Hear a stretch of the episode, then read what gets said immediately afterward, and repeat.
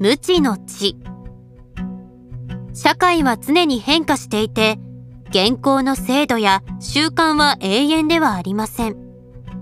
同じように私たち個人の価値観や好み自体も常に少しずつ更新されていて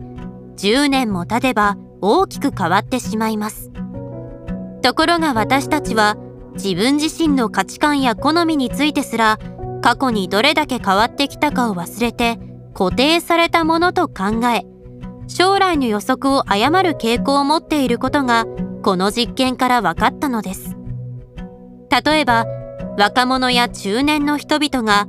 自分の人生の後期がどのようであり得るかという可能性を想像することは本人が思うよりもはるかに難しいことなのです。自分についてすらそうなのだから多くの他人が有機的に関わり合っている社会についての予測となればなおさら難しくなります。予測が外れること自体はある意味仕方がないことでしょうが問題は予測がしばしば外れる。未来は思ったよりも大幅に変化するのだということを常に過小評価してしまうというバイアスの存在です。2000年以上前にソクラテスや孔子が自分がいかにものを知らないかを知ること。すなわち無知の知の大切さを説いているように己の知識に対する慢心は昔から人間の普遍的な弱点の一つでした。変化の少ない安定した時代であれば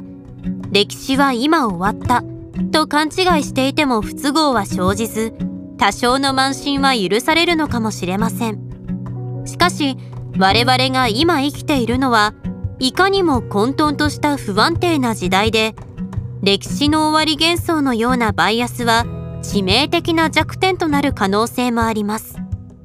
とはいえ自分を疑ってばかりいても物事は始められません。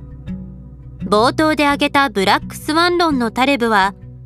理論を持たずにいることは理論を考えることよりも難しいと言っています。将来のことはわからないのだと言われても人間は将来に関する何らかの理論